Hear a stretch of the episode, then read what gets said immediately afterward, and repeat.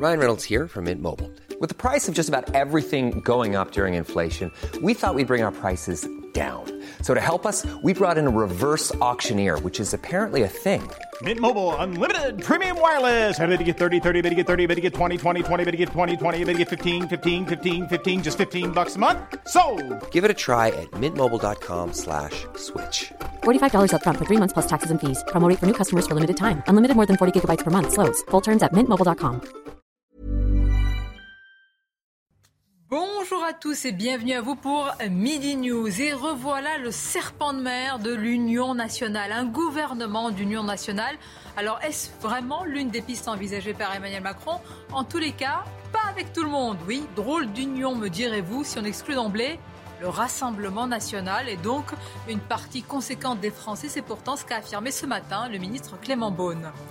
Le Conseil d'État qui tacle le maire de Grenoble sur le Burkini, il faut vraiment lire, et on le lira tout à l'heure, ce que dit le juge des référés qui cible Éric Piolle et ses réelles intentions. C'est aussi la preuve que lorsque l'État veut, l'État peut lutter contre l'islamo-gauchisme. Une nouvelle fois des policiers pris pour cible, cette fois-ci sur un point de deal à Saint-Denis, violente agression et cette même question, jusqu'où ira-t-on? Toutes les limites semblent déjà franchi. Voilà pour les titres. Nos invités dans quelques instants. Mais d'abord, le journal. Bonjour à vous, chère Nelly. Bonjour Sonia, bonjour à tous. Et on commence évidemment ce journal avec les consultations d'Emmanuel Macron. Ça se poursuit aujourd'hui avec les présidents ou représentants de groupes à l'Assemblée. L'objectif étant de trouver des solutions constructives pour empêcher un, blocage politique en l'absence, vous le savez, de majorité absolue euh, à l'Assemblée. Pour Julien Bayou, député euh, NUPES et Europe Écologie Les Verts, une union nationale n'est pas forcément nécessaire à ce stade. Écoutez.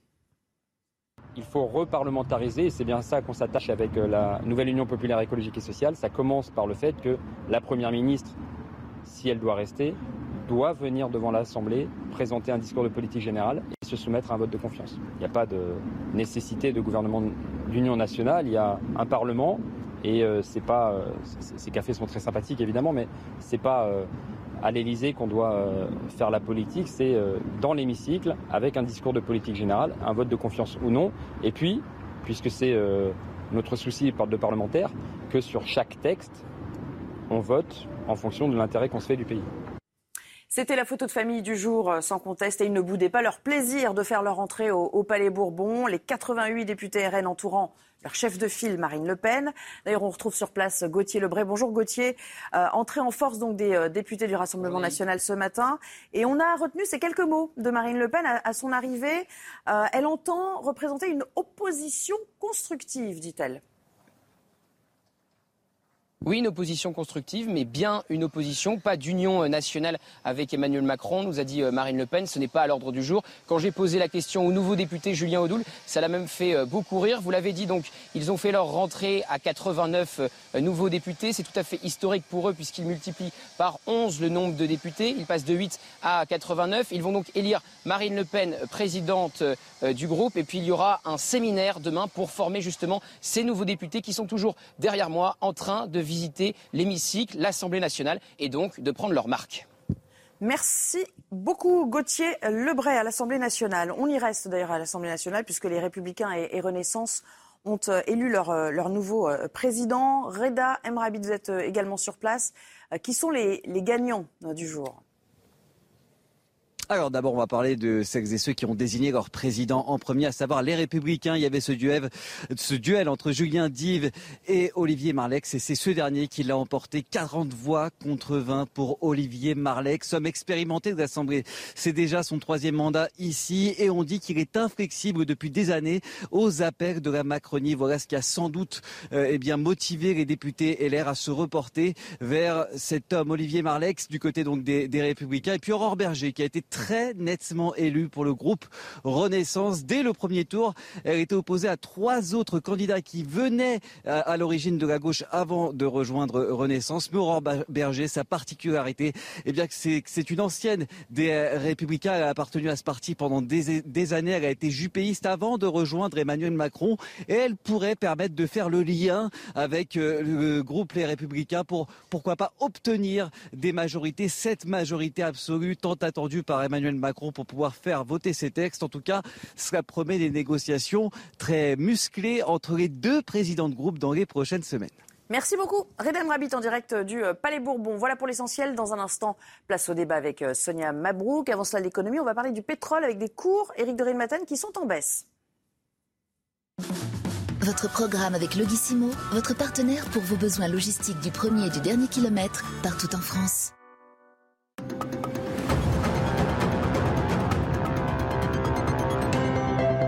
Baisse, oui, suffisamment en baisse pour en parler, puisque le cours du baril Brent, mer du Nord, ce matin, a baissé de 5%. Il est revenu à 110 dollars. C'est important, 110 dollars. Pour vous donner une idée, c'était encore 130 dollars le baril il y a peu, au mois de mars. Donc ça veut dire que aujourd'hui, eh bien, euh, la, la, crainte, c'est la récession dans le monde entier. Vous savez que rien qu'en France, la Banque de France prévoit l'an prochain une récession, oui, si les choses ne s'arrangent pas avec le conflit en Ukraine. Alors ce qui se passe, c'est que le pétrole va être moins demandé, les stocks sont plus importants que la demande et c'est pour ça qu'aujourd'hui, eh bien, les cours commencent à baisser. Est-ce que ça va durer? Difficile à dire, mais c'est quand même une petite bonne nouvelle pour les départs en vacances parce qu'il y aura un impact sur les cours euh, à la pompe, bien entendu, mais ça prendra plusieurs jours car on le sait bien, quand ça monte, c'est immédiat, mais quand ça baisse, il faut plusieurs jours le temps que les stocks de pétrole qui avaient coûté cher soient écoulés.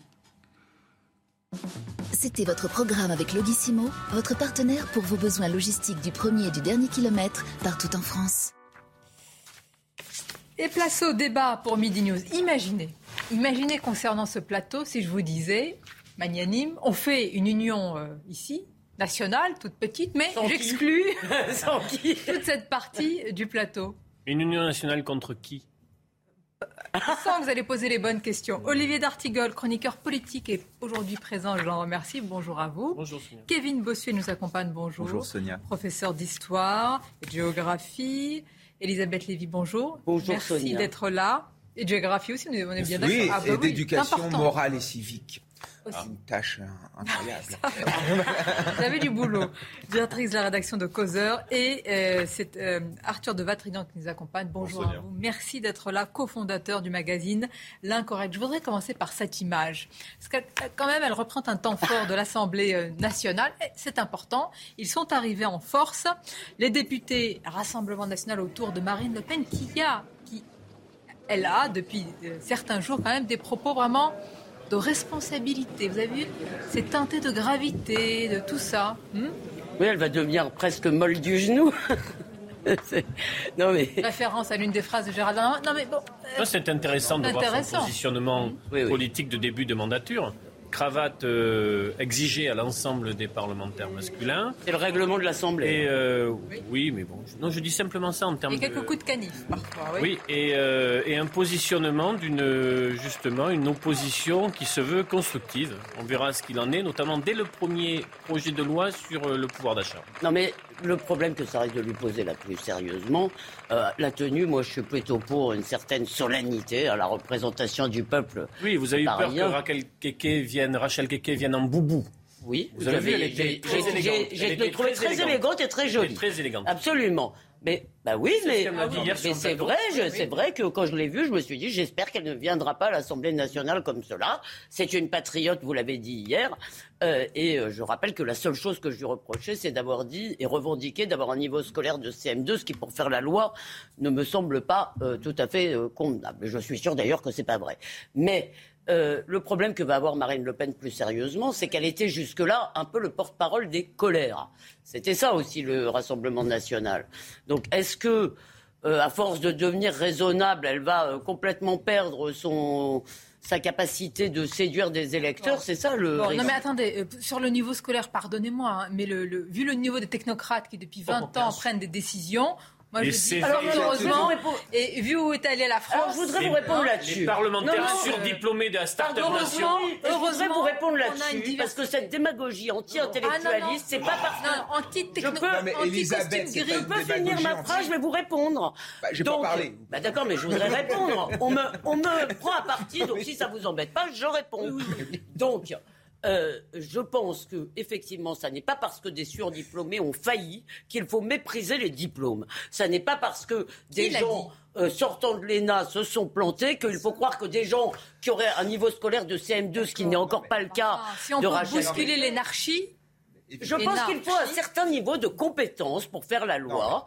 Et on a tous pleuré et on s'est tous énervés contre Ludic que les, que les des, des candidats au bac ne connaissaient pas. Si vous voulez, c'est pas pour te dire ça doit être ça l'Assemblée. Non mais aucun rapport. Je veux dire, on est dans un pays où il faut une pluralité d'opinions à l'Assemblée nationale. Là, on l'a. Il faut aussi une pluralité d'origine sociale. Moi, je trouve que Madame Keke, par exemple, qui est femme de ménage, ou encore il y a une députée du Rassemblement national qui est femme de ménage, je pense que ces deux personnes-là ont beaucoup à apporter. D'ailleurs, quand on regarde l'élection de dimanche dernier, c'est une sanction de la technocratie macroniste. Les gens veulent euh, des- des gens qui les représentent vraiment, qui ont la même vie qu'eux. Il ne s'agit pas évidemment de sombrer dans, dans- dans- dans une forme d'anti-élitisme, mais simplement à l'Assemblée nationale, il doit y avoir une diversité sociale et on l'a et c'est très bien. Mais attendez, Kevin, excusez-moi, je n'ai absolument pas dit le contraire. J'ai même commencé par ça. ben je voilà. pense que c'est très bien qu'il y ait une diversité sociale. En revanche, je pense que revendiquer, d'ailleurs probablement à tort, j'en suis sûr, en tous les cas c'est une femme intelligente, ça, ça- ça se voit, revendiquer une forme d'ignorance ne me paraît pas bon. Pourquoi? Parce que ça nous tue tous. Si vous voulez, on est en train, vous le savez, enfin écoutez, c'est pas un professeur euh, qui se plaint en permanence du niveau de ses élèves à raison, qui va me dire le contraire. C'est sur ce seul point que j'ai critiqué. Madame Keke quand elle a dit et par ailleurs, on n'est pas représenté spécialement par des gens qui nous ressemblent. Moi, par exemple, je préfère être représenté par un homme pas du tout déconstruit que par Madame Rousseau. Voilà. Non, mais ça, on n'avait pas de doute sur, sur vous. Non, mais ce qui- moi, ce qui me- m'interpelle, je voudrais qu'on revienne à cette, à cette image, à cette photo. Elle est d'importance. Pourquoi? Parce qu'il y a, alors là, pour le coup, des gens d'expérience aussi. Oui. Euh, ils sont, voilà, qui sont rompus à l'exercice du terrain, à Arthur de Vatrigan, à la politique euh, aussi, autour de Marine Le Pen. Surtout déjà, on- ce qui, est- ce qui impressionne déjà, c'est le nombre. Euh, on fait comme si on avait déjà oublié que c'était une grande surprise. Ça fait que 4 jours, 89 députés RN avec un scrutin majoritaire, personne n'imaginait. Euh, c'est, faut toujours le rappeler, c'est le premier groupe d'opposition. Voilà, c'est, c'est le premier groupe d'opposition. Donc, si on, quand on va parler de- euh, d'un éventuel gouvernement d'union nationale avec quelqu'un qui veut rejeter le premier groupe d'opposition, et si on compte en termes de On voix, parler. 14 millions de Français votants, la conception de l'Union est un peu étrange.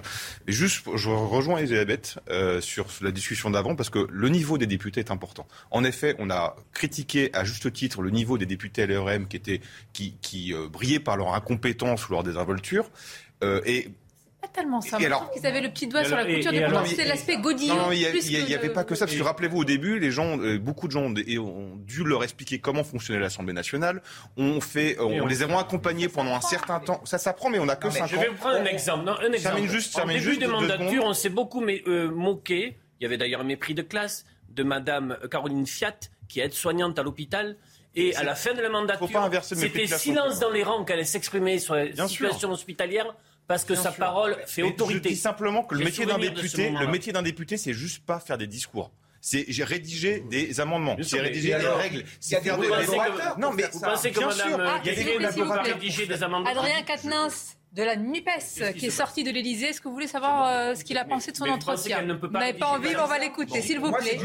Adrien Quatennens, par exemple, s'il vous le- plaît. de l'âge légal de la retraite, le travail en contrepartie du RSA, ils l'ont fait pour éviter la fracture promise par euh, l'arrivée au pouvoir éventuelle de l'extrême droite.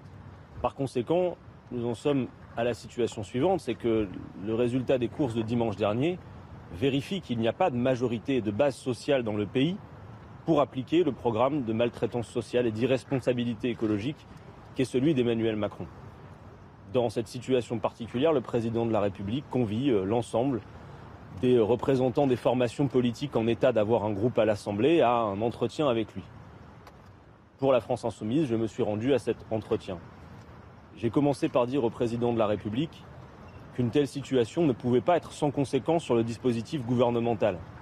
Hier, prenant en compte la situation, la Première ministre, Madame Borne, lui a remis sa démission. Je juge que c'est assez normal. Le président l'a refusé. Désormais, la Première ministre doit donc, de notre point de vue, se soumettre à un vote de confiance devant le Parlement. J'ai demandé au président de la République si ce serait le cas. Il n'est, à cette étape, pas en mesure de me répondre. Par conséquent, nous lui disons, Monsieur le Président, désormais, l'initiative, le cœur battant de la démocratie de ce pays, c'est le Parlement. Nous sommes dans la situation exactement inverse de celle qu'il a connue dans son précédent mandat, où l'exécutif avait euh, tous les pouvoirs et où le Parlement euh, était sa chambre d'enregistrement. Désormais, c'est l'exécutif qui est en position de faiblesse et le Parlement qui est en position de force. Et gouverner ne peut pas être le fait du prince. Donc, Madame Borne doit se soumettre à un vote de confiance devant le Parlement. Première chose.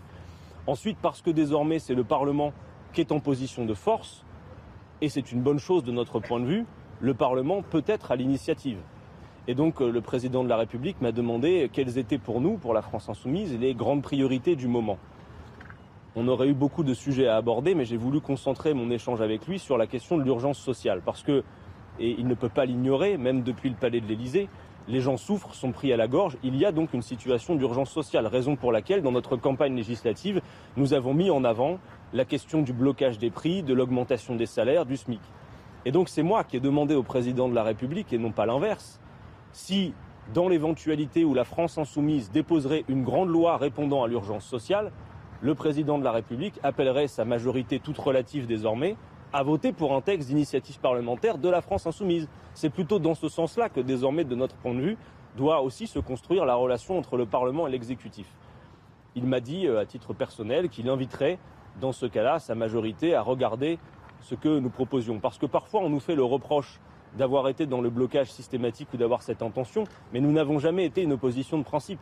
Ce n'est pas parce qu'Emmanuel Macron dit quelque chose que par définition c'est mauvais. En revanche, je constate que quasiment tout ce qu'il a dit dans le quinquennat précédent n'était pas bon, raison pour laquelle nous l'avons euh, combattu à l'Assemblée nationale et nous avons vocation à continuer euh, à le faire. Mais sa majorité précédente à lui a fonctionné de manière systématique en obstruction aux propositions de l'opposition et notamment les propositions de la France insoumise. Voilà, du reste, euh, j'ai entendu parler euh, ces dernières heures, nous avons entendu parler d'un gouvernement, euh, on a même entendu parler d'une grande coalition ou de l'Union nationale, pardon, mais l'Union nationale fait référence à des périodes historiques où les gens se rassemblaient pour faire face à l'ennemi qui détruisait. Je pense aux deux guerres, 1914, puis face au nazisme en 1945. Nous ne sommes candidats à aucun arrangement, à aucune combine ou à aucune participation à un gouvernement avec le président de la République pour la raison que notre diagnostic politique, et je lui ai dit, c'est qu'il y a besoin d'un gouvernement qui précisément fasse le contraire de sa politique, de celle qu'il a menée, et combatte les effets qu'elle a répandus. Donc je lui ai dit que ce serait totalement incohérent et improbable d'aucune manière que nous participions à ce type de coalition. En revanche, et pour le bien des gens, nous allons devoir regarder et faire ce qu'il faut et voir si le président, lui, et sa majorité relative sont au rendez-vous aussi de nos propositions sur la question sociale. Je lui ai parlé aussi euh, de la situation qui nous inquiète beaucoup à l'hôpital public. Vous savez que 120 services d'urgence sont soit en passe d'être fermés ou en grande difficulté. Et je lui ai dit qu'il fallait d'urgence désormais soulager le personnel de l'hôpital, d'abord en revalorisant les salaires, mais surtout parce qu'ils le réclament en leur donnant des moyens. Il y a 180 000 personnes qui ont quitté leurs fonctions dans notre système de santé il faut un grand plan d'action publique pour les ramener et faire en sorte, par une attractivité, de pouvoir les remettre en situation de travailler, parce que sinon l'hôpital va craquer et que ça n'est pas possible. Nous avons aussi parlé euh, d'écologie, de la situation climatique. Et bien évidemment, euh, puisqu'il a récemment repris notre vocabulaire sur la planification écologique, je l'ai interrogé là-dessus. Nous avons des points de désaccord assez certains sur ce qu'il convient de faire face à l'urgence climatique. Mais j'ai beaucoup insisté aussi sur le fait que, au-delà de nos débats sur le mix énergétique, la transition écologique, il y a urgence à faire en sorte que le pays soit organisé et préparé à affronter des chocs comme celui que nous avons connu, je pense à la canicule, et ceux qui pourraient euh, s'avancer euh, face à nous. Voilà à peu près euh, les termes de, de notre échange. Voilà donc ce que vient de dire, ce que vient de déclarer Adrien Quatennens à la sortie de sa rencontre avec Emmanuel Macron. C'est assez incroyable parce qu'on a l'impression qu'ils ont tout gagner, tout rafler, et c'est à eux de dire ce que doit faire le président de la République. Je résume quand même pour ne pas être, pour être totalement, enfin, essayer d'être objectif. Le cœur battant de la démocratie désormais au Parlement. Elisabeth Borne doit se soumettre au vote de confiance, et surtout s'il y a euh, par une initiative parlementaire un projet sur le pouvoir d'achat, eh bien c'est à la majorité toute relative du président d'aller voter ce qui est présenté par la France insoumise. Bah, voilà. Hein C'est-à-dire qu'en fait, il faudrait qu'ils aient une majorité contre. Mais c'est ça. En fait, il ne, il ne, semble pas avoir réalisé que malgré tout, le groupe du président, ensemble, euh, reste le premier. Et moi, je pense que ce qui a transformé un véritable revers en euh, gifle, comme vous le disiez hier, mes chers amis, euh, c'est tout simplement l'arrogance des macronistes qui n'avaient pas envisagé ce cas. Mais en fait, il y a une certaine normalisation. Ce qui s'est passé là, c'est que nous n'avons plus un pays divisé en deux. Avant, on avait la gauche, la droite, donc en gros, c'était rare qu'il n'y ait pas une majorité, puisque c'était moite-moite. Euh, là, si vous voulez, vous avez au moins trois grands blocs, comme on l'a beaucoup dit. Ajoutez les Français qui ne votent pas. D'accord. Mais à l'Assemblée, il n'y en a que trois qui sont. À l'Assemblée, il y a trois grands blocs.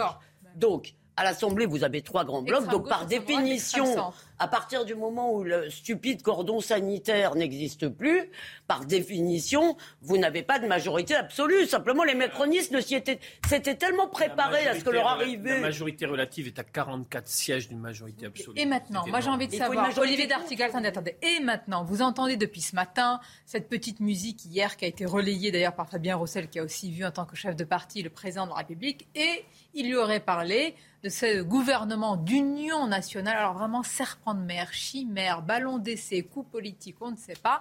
En tous les cas, moi je suis très intéressée par ce que m'a dit ce matin le ministre Clément Beaune, parce que union nationale, on se dit que tout le monde va y être. C'est ça, hein. un gouvernement d'union nationale dans les autres pays, c'est que toutes les sensibilités du Parlement sont représentées. Non, on écoute le ministre.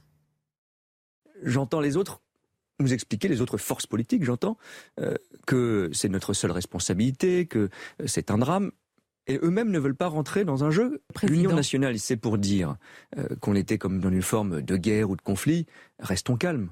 Il y a une Assemblée nationale. Les Français ont choisi c'est comme un vote démocratique. Ils ont une Assemblée nationale, ils ont choisi une Assemblée nationale fragmentée. Je ne sais pas comment ça s'appelle, mais ça s'appelle un rassemblement large. Ce qui est clair, c'est qu'au-delà de notre groupe, de nos groupes de la majorité présidentielle sortante, ce qu'on appelle ensemble, je rappelle, c'est quand même 245 députés, c'est pas négligeable, il faut élargir. Donc tout change pour que rien ne change. Hein, parce que le RN, qui représente quand même, qu'on le veuille ou pas, des millions de Français, non, exclu. Le premier groupe d'opposition, surtout. Quoi. Il représente le premier groupe d'opposition. Qui croit surtout à leurs bêtises antifascistes bah, Il a quand même mérite d'être cohérent, euh, Clément Beaune, parce qu'il a toujours dit, sauf le RN. Bon, après, la cohérence et la bêtise ne sont pas incompatibles. Un très grand nombre de députés LR sont élus aujourd'hui sur une non-consigne de vote euh, de la Macronie et des chapeaux à plumes de la Macronie, après qu'ils aient d'ailleurs dit euh, qu'ils avaient des valeurs communes avec Jean-Luc Mélenchon entre les deux tours de l'élection présidentielle, puisque c'est aussi. Vous y avez cru, cher Olivier à, aucune, à aucun moment. Bah, ils semblent avoir euh, des. mais donc, mais donc il y a quand même, il y a quand même euh, aujourd'hui quelque chose au sein même du pouvoir quoi, de la Macronie qu'il va falloir clarifier. Mais oui, surtout qu'Éric Dupont-Moretti, ben on l'a tous entendu sur notre plateau, a dit eh ben, on va avancer ensemble. surtout que le même Dupont-Moretti était un des plus antifascistes, il me semble, il y a quelques mois. Hein. Mais ça veut dire que c'est bien un théâtre et que pardon, mais en tant que ministre, vouloir gouverner avec la plupart des représentants, parce que pour ce que disait Pierre Manon chez vous, hein, c'est enfin on a une représentation nationale qui est représentative. Euh, bon, bah, donc de vouloir faire ça, moi je félicite Pouton Dupont-Moretti de s'asseoir sur son orgueil ou de s'être amputé de tout ce qu'il avait dit avant, c'est très bien. Clément Beaune, il reste quand même dans une logique qui est complètement euh, ringarde et il, brandit encore, vous savez, ce, on l'a entendu, hein, c'est les valeurs. Alors on n'a pas les valeurs communes, mais on a un programme commun. Alors, vous avez entendu Eric Dupont-Moretti il y a quelques mois, encore quelques oui, jours, mais on était le dans Péril un... Brun, ils sont en dehors du champ républicain. On est dans un théâtre, on était dans un théâtre d'élection. Là, l'élection est faite, on a une assemblée qui est faite, un vote de démocratique qui a été fait. Et Clément Beaune, il dit j'accepte le vote démocratique, mais je veux pas d'union avec 13 millions des Français. Et qu'est-ce qu'il dit Il dit j'ai pas les mêmes valeurs communes. Alors on attend ces définitions. Bah alors les valeurs avec les communes, ça le dérange pas. Qui s'inscrit dans une filiation et un passé, sans de mort, la collaboration. Olivier, je vais juste passer par voie, euh, passer par pardon, Elodie Huchin, notre journaliste qui nous attend, journaliste politique. Elodie, à l'Elysée, nous parlons de cette éventualité hein, qu'aurait en tout cas envisagé ou qu'envisagerait euh, Emmanuel Macron sur l'Union euh, nationale, le gouvernement d'union nationale. On vient d'entendre Elodie Adrien se dit nous, on n'en fera pas partie, on ne fera pas partie. Ce matin, Clément Beaune dit exclut le RN. Qui va rester?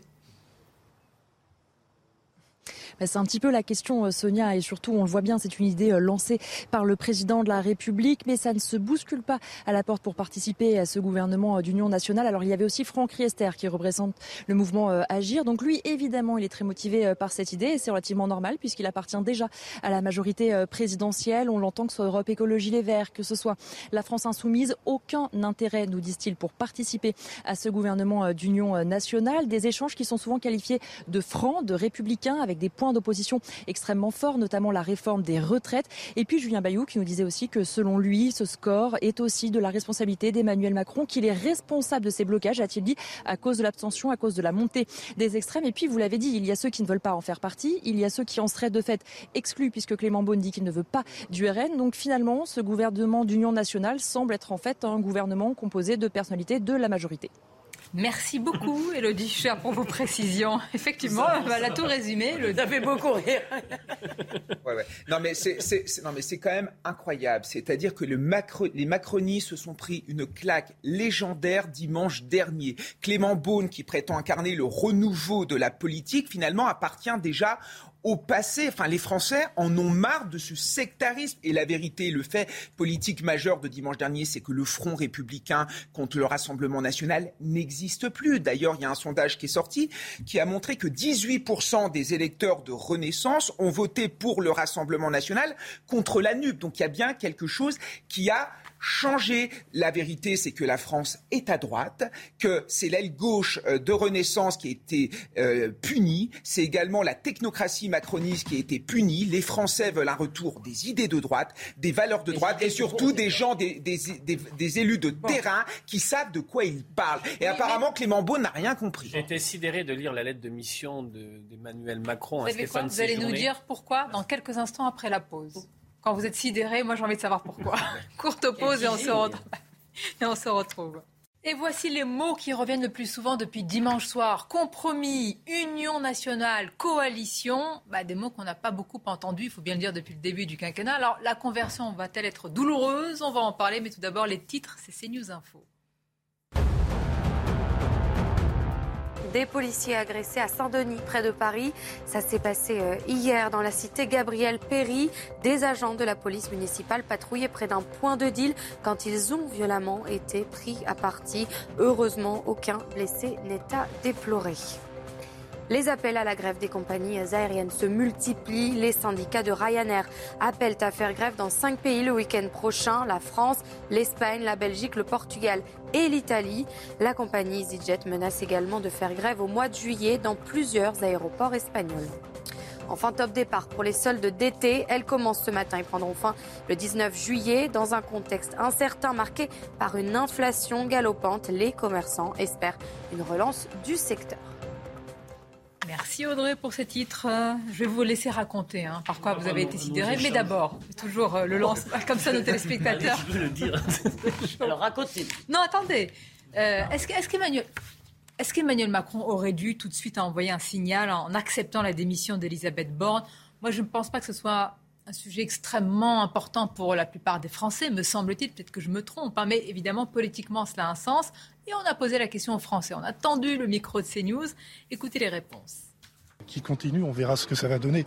C'est trop tôt, pour, euh, à mon avis, pour démissionner, tout simplement. J'espère surtout qu'il y aura. Euh, une assemblée qui sera dans l'intelligence et dans le bon fonctionnement. Euh, si c'est sans Elisabeth Borne, eh ben c'est sans Elisabeth Borne. Euh, bah oui, je pense qu'il aurait dû, oui, euh, puisque a priori il devait changer des choses, il a rien changé, donc voilà. Tout qu'il aurait dû accepter en fait du coup, et essayer de trouver un, de remonter un autre gouvernement avec peut-être un peu plus de Ouais, pas une, espèce de cohabitation, mais tenter peut-être de créer autre chose, peut-être, ouais, avec un peu de recul finalement, peut-être.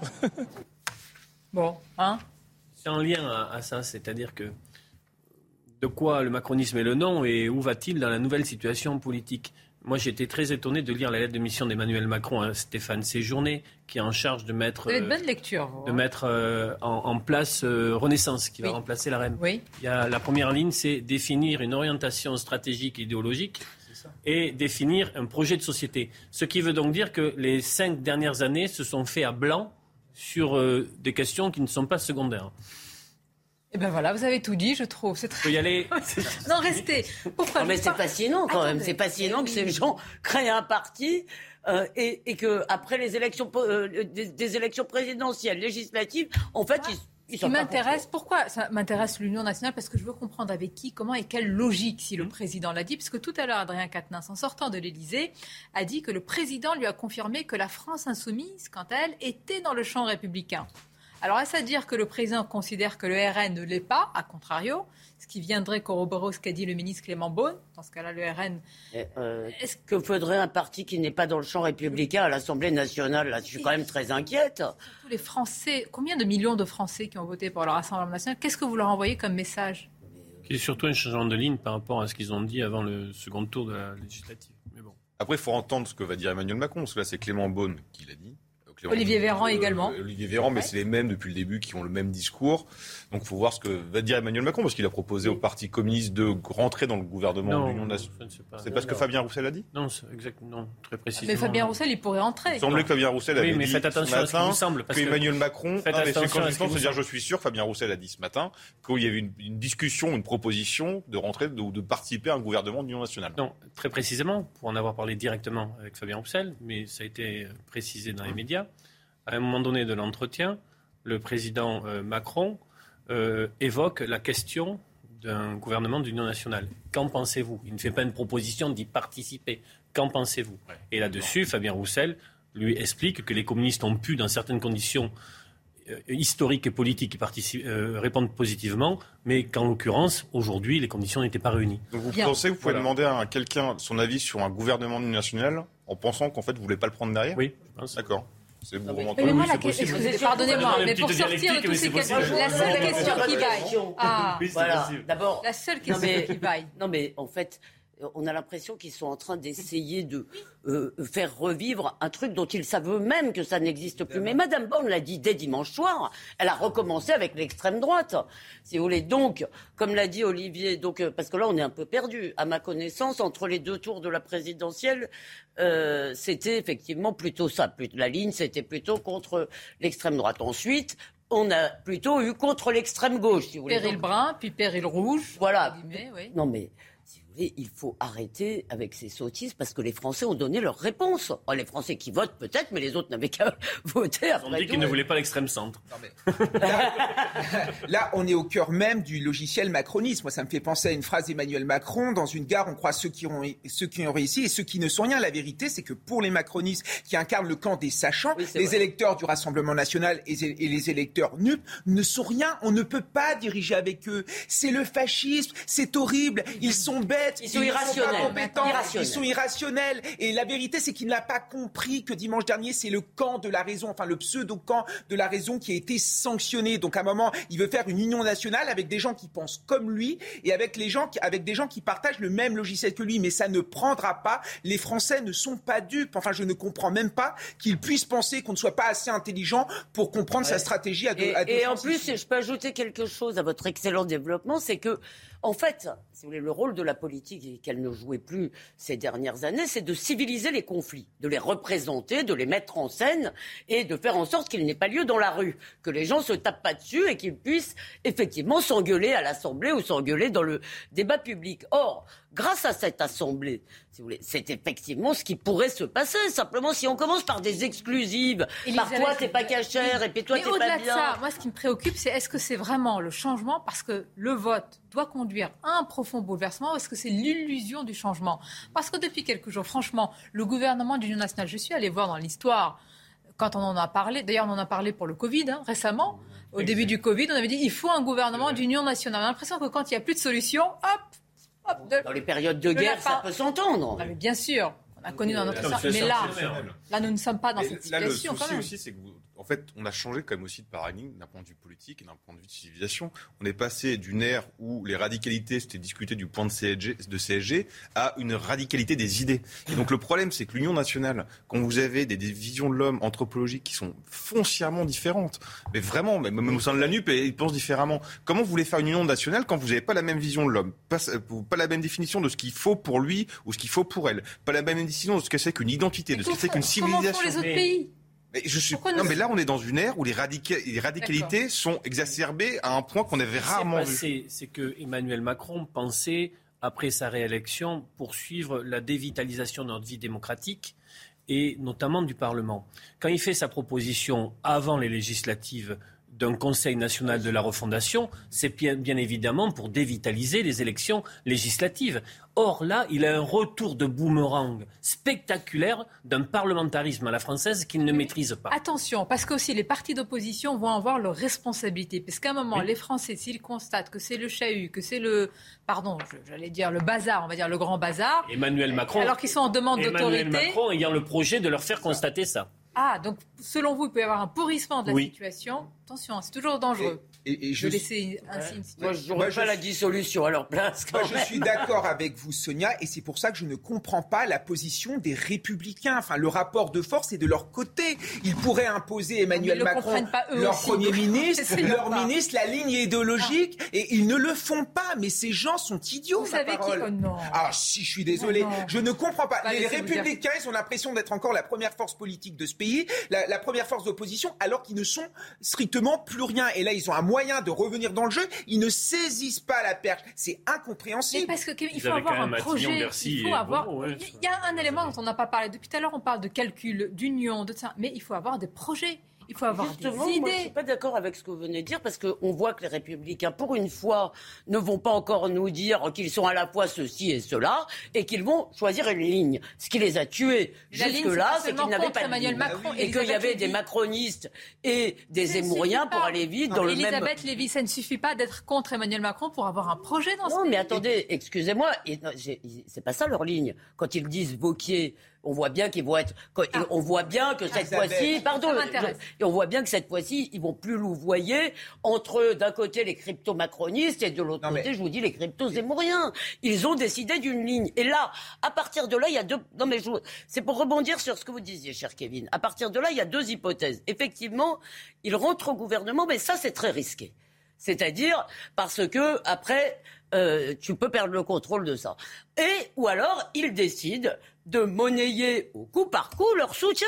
C'est pas idiot ça. hein. Attendez, deux visages. Je voudrais vous montrer, puisque vous parlez des républicains de la droite. Olivier Marlex, on va voir qui est président, qui a été élu président du groupe Les Républicains. Le voici plutôt sur la ligne Laurent Wauquiez et Eric Ciotti, hein, pas sur la ligne Xavier Bertrand. Plutôt quelqu'un qui a l'expérience politique. Parlementaire de haut Parlementaire. niveau, Très bon il a niveau, mené ouais. des commissions Qui d'enquête qui euh, sur. Alstom, j'ai souvenir. Voilà, Ouais, exactement. ouais, qui a été exactement. Très moment-là. Et puis, vous allez me dire, vous allez dire la même chose sur la présidente du groupe, Renaissance désormais, preuve que la ténacité paye, Aurore Berger. Un combat de 5 années, ça se salue. L'endurance et la pugnacité finissent par payer. Elle les supplie. Elle va passer des pleurs au, au rire. Pas de 5 années. Je parce faut- n'aimerais pas être salué comme ça, je sais pas pourquoi. Non, mais- Sourire, plutôt. Moi, c'est une victoire. Elle a commencé chez Poisson, elle finit présidente de Renaissance et euh, le parcours est intéressant. C'est les grandes migrations, quoi. Moi, j'aimerais quand même répondre à Elisabeth. Je veux dire, le fait d'avoir un accord de gouvernement avec Emmanuel Macron, ça ne veut pas dire pour les républicains de se soumettre à Emmanuel Macron. C'est prendre ses responsabilités. Il va y avoir une crise économique majeure. Il y a des défis à résoudre. Ils peuvent très bien dire, écoutez, Emmanuel Macron, nous sommes prêts à gouverner avec vous euh, en fonction de certaines conditions.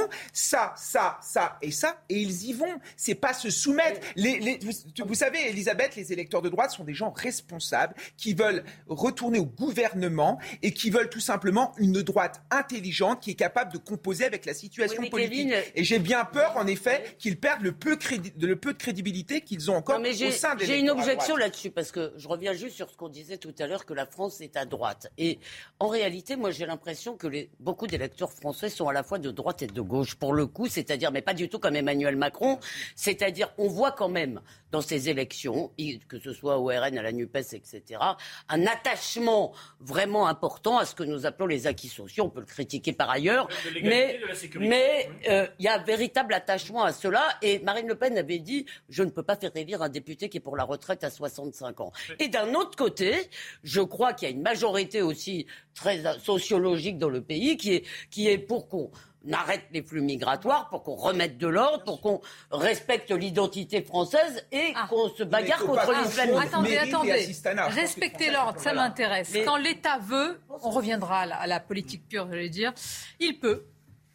Quand l'État veut, il peut. C'est pas mal. Et il, il a a. une loi quand même. Hmm Il a fallu. Non, il, a fallu, il a fallu, oui. Non, Il a mais une cette loi, loi, une le clarification. Le Conseil d'État a totalement retoqué, recadré le maire de Grenoble sur le burkini. Il n'y aura donc pas de burkini dans les piscines de Grenoble. Ça ne vaut pas pour les autres villes à partir du 1er euh, Alors, je voudrais vraiment vous lire ce qu'a dit le juge des référés, parce que je l'ai lu et relu. Je trouve que c'est très intéressant pour qu'un juge aille si loin dans sa manière de motiver une décision. Voici ce qu'il dit. L'adaptation du règlement intérieur de ces piscines municipales, écrit le juge des référés, ne visait qu'à autoriser le port du burkini afin de satisfaire une revendication de nature religieuse et pour ce faire déroger pour une catégorie d'usagers à la règle commune édictée pour des raisons d'hygiène et de sécurité de port de tenue de bain près du corps. Tout ça est écrit en lettres d'or. C'est gravé. C'est juste. Mais cela dit, s'il n'y avait pas eu la loi séparatisme, parce que moi j'ai aussi lu la décision, elle est prise très largement sur ce fondement. Et je vous corrige juste sur un point, vous dites ça n'est pas vrai dans les autres. Si les décisions du Conseil d'État font jurisprudence, les arrêts du Conseil d'État deviennent, ont quasiment, alors après il y aura le jugement au fond, Voilà, hein, c'est ce que j'allais dire, voilà. mais vous ne voyez pas le Conseil d'État en, section euh, euh, normale, si je puis dire, désavouer son juge des référés. Ça, je, n'y crois pas un instant. Donc c'est presque, ça a presque force de loi maintenant. Le contexte, Vincent Fernandez, et on revient à notre débat. adopté, critiqué, suspendu et finalement annulé. Le Conseil d'État a confirmé hier l'interdiction du nouveau règlement municipal de la ville de Grenoble qui autorisait notamment le burkini. En l'espèce, le juge des référés constate que, contrairement à l'objectif affiché par la ville de Grenoble, l'adaptation du règlement intérieur de ces piscines municipales ne visait qu'à autoriser le port du burkini afin de satisfaire une revendication de nature religieuse. Sur Twitter, Gérald Darmanin se félicite d'une victoire contre le communautarisme du maire de la ville, écrit-il. De son côté, l'ancienne édile de Grenoble réclame la démission d'Éric Piolle. Il y avait donc une arrière-pensée électoraliste de favoriser cet islamisme politique. Cette arrière-pensée électoraliste est, est condamnable. On ne peut pas accepter qu'un élu de la République, qu'un élu municipal favorise une partie euh, islamiste de la population pour des raisons électorales. La municipalité a elle aussi réagi, annonçant prendre acte de la décision, mais dit regretter que le Conseil d'État lui prête des intentions qu'elle n'a pas. Alors, on va analyser cette décision. Tout d'abord, le rappel des titres. Remontée des cas de Covid en Europe, premier touché, le Portugal qui a connu en mai une augmentation de nouveaux cas. Au Royaume-Uni, les infections quotidiennes sont de nouveau quasiment au plus haut depuis le début de la pandémie, également affecté l'Italie et l'Allemagne et en France. La circulation du virus s'est aussi accélérée ces derniers temps. Plus de 920 morts dans un séisme qui a frappé le sud-est de l'Afghanistan dans la nuit de mardi à mercredi. Le séisme d'une magnitude 5,9 est survenu tout près de la frontière avec le Pakistan. Ces catastrophes peuvent être particulièrement ravageuses en raison de la faible résistance des maisons afghanes. Enfin, aux États-Unis, des sénateurs des deux bords ont dévoilé une proposition de loi visant à restreindre la violence par arme à feu. Un texte qui reste très en deçà des mesures réclamées par le président Joe Biden, mais constitue malgré tout une première depuis des décennies. Je vous disais, quand l'État peut, il le veut, il le peut. Le Conseil d'État qui a totalement retoqué, recadré le maire de Grenoble. Vous y voyez pourtant, est-ce qu'il y a quelque chose qui est Ah, il- un loup, un Vous flou? avez raison d'insister sur le texte. Le texte est très important, il faut vraiment le lire. Euh, le mot laïcité n'est pas prononcé. Et pourtant, il y a quand même l'ombre de laïcité qui plane. Euh, le Conseil d'État 1905 est citée. Oui. Oui, oui, mais le mot laïcité n'est pas cité. Euh, le Conseil d'État dit que la rupture de la- c'est une rupture de l'égalité de traitement et que cette, de, cette rupture de l'égalité de traitement n'est pas due au Burkini. Est due à l'intervention de la municipalité, de la municipalité pardon, sur, un, sur un règlement. C'est-à-dire que le problème n'est pas le Burkini, le problème est qu'une munici- une municipalité change un règlement pour des revendications communautaires ou religieuses. Donc, de, de point de vue du Conseil d'État, il n'y a pas de souci. C'est le Conseil d'État, il est dans son rôle. Euh, mais ça veut dire que le problème n'est pas, n'est pas encore une fois, n'est pas le Burkini. Le problème, c'est l'intervention. Donc, ça ne va pas régler le problème des plages, par exemple. Mais plus personne n'a de doute sur les réelles intentions d'Éric Piolle. Bien sûr, mais ça veut dire que ça va faire, ça, ça fera, si ça, si ça se confirme, ça fera jurisprudence lorsqu'une muni- municipalité voudra changer des règlements. Mais ça ne fait, ça ne, par exemple, sur le problème des plages, il n'y aura pas ce. Ne sur la réaction positive d'Elisabeth Non, mais les- souvent pensé terminer, que, je voudrais que le Conseil d'État était un rassemblement zadiste. Donc Non, pour non, elle, pas du tout. une- Non, non, je trouve que le Conseil d'État est dans son rôle et c'est très bien, mais encore une fois, Le Conseil d'État dit que le, problème n'est pas le Burkini, mais une municipalité qui change un règlement pour des revendications, et qu'il ne faudrait pas se cacher derrière le Conseil d'État pour ne pas traiter ce, sujet, parce que le sujet est civilisationnel, donc revient au législateur. Voilà. Eric Piolle pensait rouler tout le monde. bien, parce que je les attendais vraiment. C'est quand même une victoire de la République. Je les attendais quand même. mais le problème n'est pas de la République, c'est la France. Là. il faut quand même effectivement. Ah. Comment ah bah ouais, le problème c'est pas un problème de République, c'est un problème de France. C'est pas un problème de loi, c'est un problème de mœurs. Oui, mais les mœurs, je suis pas sûr que ça puisse rentrer dans la loi telle quelle. Je suis bien d'accord. Et, d'ailleurs, il faut quand même parler de ce qui se passe sur les bases de loisirs. Euh, dans les Yvelines, il y en a une qui s'appelle Boucle sur Seine. Ah, J'ignorais comme c'est joli euh, ce nom. Et euh, il y a un maître nageur qui a fait sortir une baigneuse en burkini de l'eau et immédiatement la réaction de certains, si vous voulez, sur les réseaux, c'est on va te fumer, on va venir quand, tout le quartier sera là, tu verras. Et moi, je pense que ça, ça devrait nous conforter. C'est-à-dire que ces, ces attitudes d'intimidation, si vous voulez, on doit. Non, mais ça veut dire qu'il ne faut pas céder seul instant. le maire de Piolle à l'écran, je ne sais pas si le port du poncho est autorisé.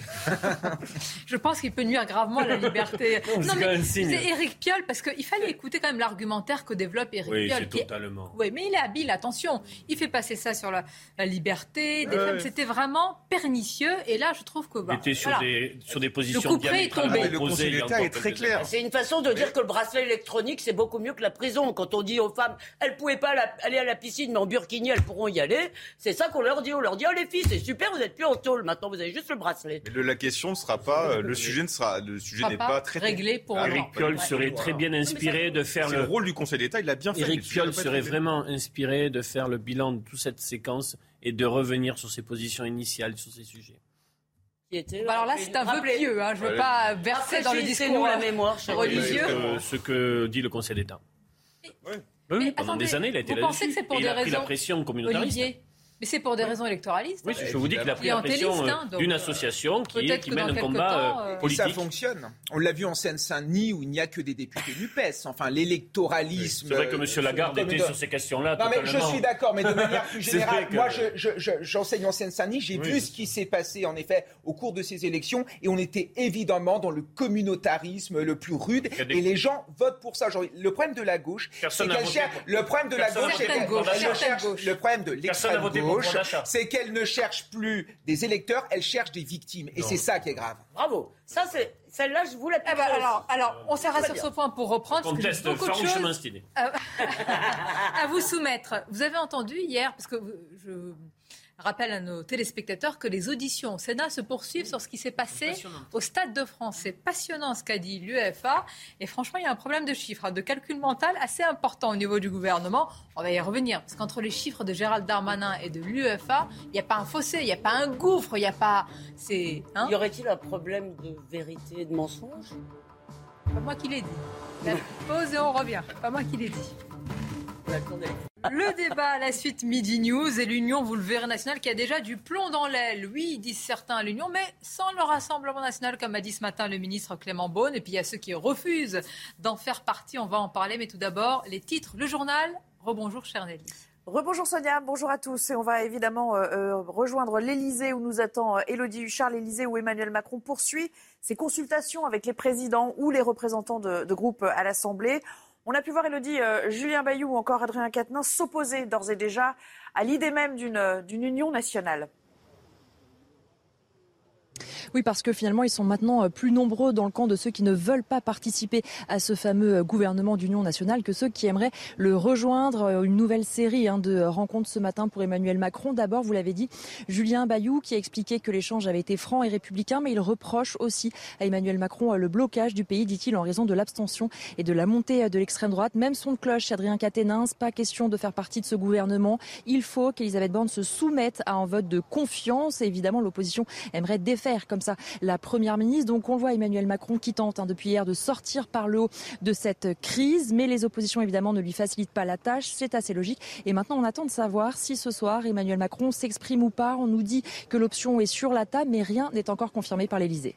Merci beaucoup, Elodie. Et on rejoint à présent euh, Gauthier Lebré, qui lui aussi se trouve au, Palais Bourbon. C'était la photo de famille du jour. On va peut-être vous la montrer. Ils ne boudaient pas leur plaisir de faire euh, leur entrée à l'Assemblée nationale. 88 députés RN entourant leur chef de file, euh, Marine Le Pen. Entrée donc en force des députés du Rassemblement national. Gauthier, est-ce qu'il pourrait eux, prendre part à un gouvernement d'union nationale? Non, ils veulent être une, opposition constructive, Nelly, c'est ce qu'ils nous ont dit tout à l'heure. Une opposition constructive, mais bien une opposition, une union nationale derrière Emmanuel Macron. Ce n'est pas à l'ordre du jour, nous a dit Marine Le Pen. Et quand j'ai posé la question à Julien Audoul, nouveau député du Rassemblement national, ça l'a même fait rigoler. Je vous propose donc d'écouter la réponse de Julien Audoul. On a toujours été, euh, lors du mandat précédent, une opposition extrêmement constructive. C'est-à-dire qu'on n'a qu'une seule boussole, c'est l'intérêt de la France et des Français quand un texte va dans le sens de l'intérêt des Français, du pouvoir d'achat, de la sécurité, de sa souveraineté, effectivement, nous le soutenons. Nous l'avons fait lors du mandat précédent. Nous ne sommes pas une opposition euh, dogmatique. Nous n'allons pas nous opposer pour nous opposer. Voilà, vous l'avez rappelé, euh, Nelly, les 89 euh, députés du Rassemblement national ont fait leur rentrée aujourd'hui dans l'hémicycle. Une journée historique pour eux. Ils n'ont pas eu de groupe depuis 1986. Être 89 à l'Assemblée, c'est un record. Et demain, tout ce petit monde se réunira en séminaire pour former les petits nouveaux au travail parlementaire. Merci beaucoup Gauthier pour toutes ces précisions. Et dans le même périmètre, on retrouve maintenant Reda Emrabit. Reda, euh, le parti Renaissance vient d'élire son président de groupe. C'est une femme et c'est une proche du président de la République.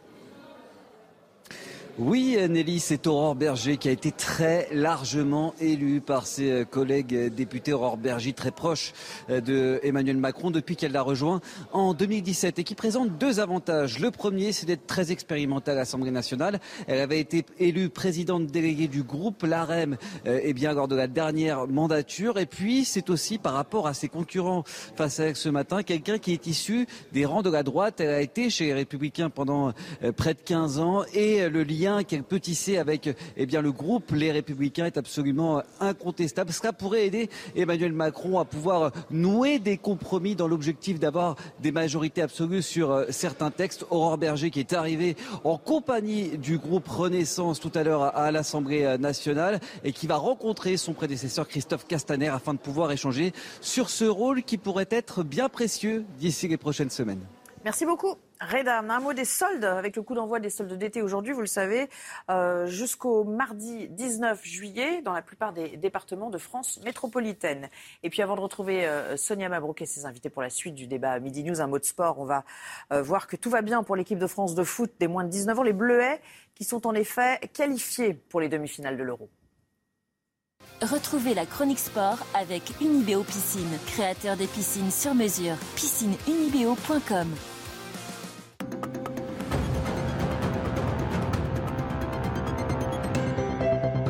La soirée parfaite des Bleus est après la victoire en ouverture face au pays hôte, la Slovaquie. L'équipe de France impose 2-1 contre la Roumanie. Les buteurs, le Rennais Loum Tchaouna et le milieu de Reims, Martin Adeline. Résultat, les hommes de Landry Chauvin sont d'ores et déjà qualifiés pour les demi-finales avant même le choc face à l'Italie. Et en plus, les voici assurés de disputer le mondial U20 l'année prochaine en Indonésie. C'était la chronique sport avec Unibeo Piscine, créateur des piscines sur mesure. Piscineunibeo.com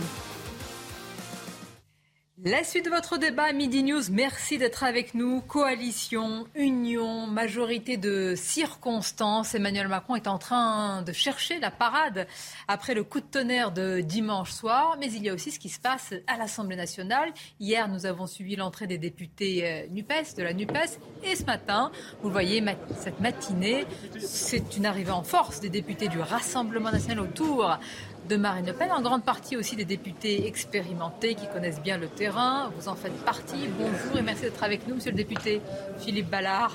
Bonjour Sophie Mabrouk.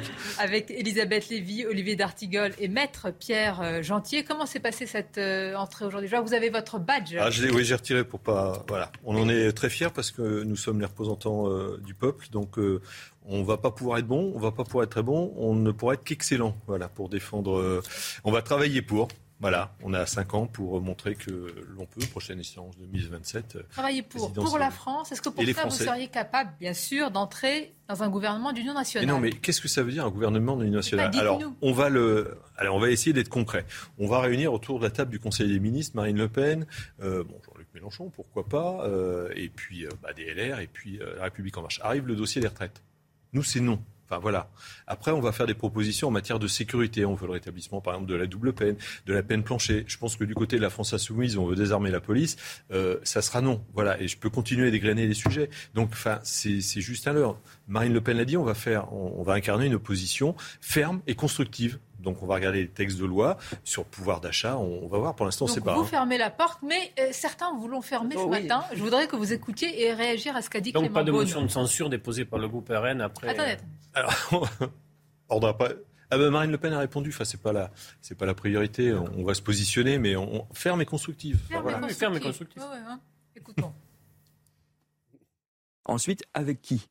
Moi, je vous donne mon sentiment. Avec ceux qui partagent le plus. C'est pas nous, puisque par définition, on n'est pas majoritaire. Ben, je pense qu'il y a des gens sur la gauche, vous connaissez ma sensibilité issue de la gauche, et sur la droite républicaine réformatrice, avec lesquelles on peut, sur les réformes économiques, sur le budget que nous allons Donc voter. Vous, tracez, vous tracez encore une fois une sorte de cercle de la raison duquel vous excluez une partie des Français aussi qui ont voté pour le. Non, mais c'est quand même amusant comme soit on est euh, des majoritaires arrogants, euh, soit euh, il faut absolument, dans un œcuménisme absolu, sans clivage et sans ligne de partage, mhm. travailler avec tout le monde indistinctement. vous me parliez des exemples européens. Regardez ce qui se passe. Quand vous avez en Allemagne un parti qui arrive en tête, il va chercher d'autres partis, pas tous. Bon, parce qu'il y a des proximités plus ou moins grandes.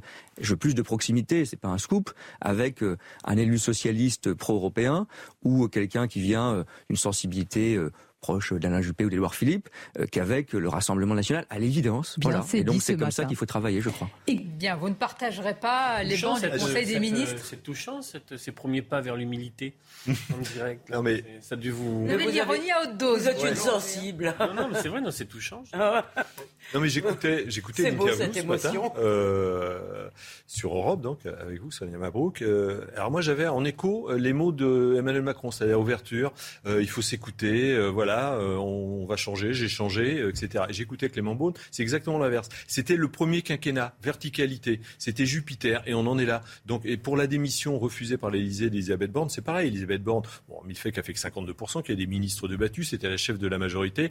Euh, la majorité a perdu cette élection. Donc le message, on écoute la voix du peuple. Non, Emmanuel Macron n'écoute pas la voix du peuple. Et quand on prend un ministre comme Clément Beaune, il n'écoute pas la voix du peuple. Mais attention, si on n'écoute pas là l'avertissement, ça sera vraiment quand on dit dans la rue, c'est voilà, c'est ça. Il n'y a pas mille alternatives. Donc là, il faut qu'ils prennent vraiment conscience. Je pense qu'il l'a pris.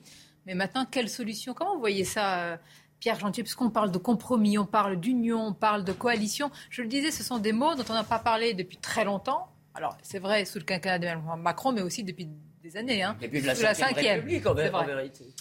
Elle a été faite pour ça, d'ailleurs. Oui, il y a une particularité, c'est que c'est un inédit sous la Ve République et on ne peut même pas rapprocher ça aux cohabitations, puisque à la limite, lors des précédentes cohabitations, il y en a eu trois sous la Ve République, il y, avait une majorité. C'est-à-dire qu'il y avait un parti politique en capacité d'imposer au gouvernement de lui seul euh, son, son bon vouloir.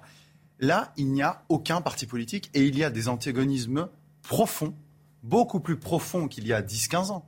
Euh, entre ces différentes forces politiques, entre la NUPES, entre le Rassemblement national, euh, entre, à la limite, les Républicains. C'est peut-être. Les Républicains, c'est la seule force à peu près compatible avec.